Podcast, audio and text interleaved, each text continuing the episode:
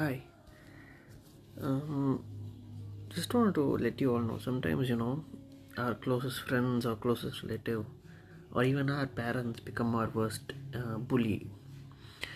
And அந்த மாதிரி நேரத்தில் நம்ம எல்லா கோவம் எல்லா துக்கம் எல்லா வெறியும் சேர்த்து அவங்களுக்கு எதிர்த்து இருக்கணும் அப்படின்னு நம்ம நினைக்கும் போது நம்ம அந்த வாழ்க்கையில் அந்த டைம் இருக்குது பார்த்தீங்களா அந்த டைமை மொத்தமே அதுக்கு மொத் டெடிகேட் பண்ணி we make our you know we make ourselves the number one enemy for our parents correct like how dare you do this to me அப்படின்ற மாதிரி how could you do this to மீன்ற மாதிரி. Yo my mom yo my dad அப்படின்ற டைப்பில் but நம்ம அவங்களுக்கு எதிர்த்து நிற்கிறோம்னு நினச்சிட்டு நம்ம நம்மளுக்கே எதிர்த்து தான் நிற்கிறோம் we become our own very own road blocks and that's it our life stops we do not move we have a lot of unresolved anger unresolved emotions sadness whatever that is எதுக்கு because your dad or your mom or your friend or somebody close to you didn't say sorry to you or didn't realize that you know they hurt you